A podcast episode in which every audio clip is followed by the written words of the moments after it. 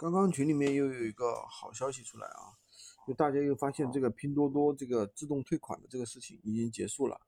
它现在已经不限制这个，就是说你改不了地址或者是小单子，你频繁的那个去改地址下单，它就退单这种情况，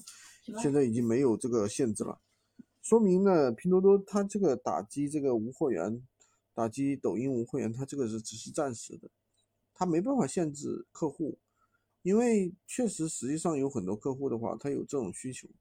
他已经影响到普通人的一个正常使用了。因为前段时间的话，有很多人正常去下单，也出现了这种情况，就是说不是做无货源的，就是说帮朋友买东西，也出现了这样的情况。所以说怎么说呢？就是说，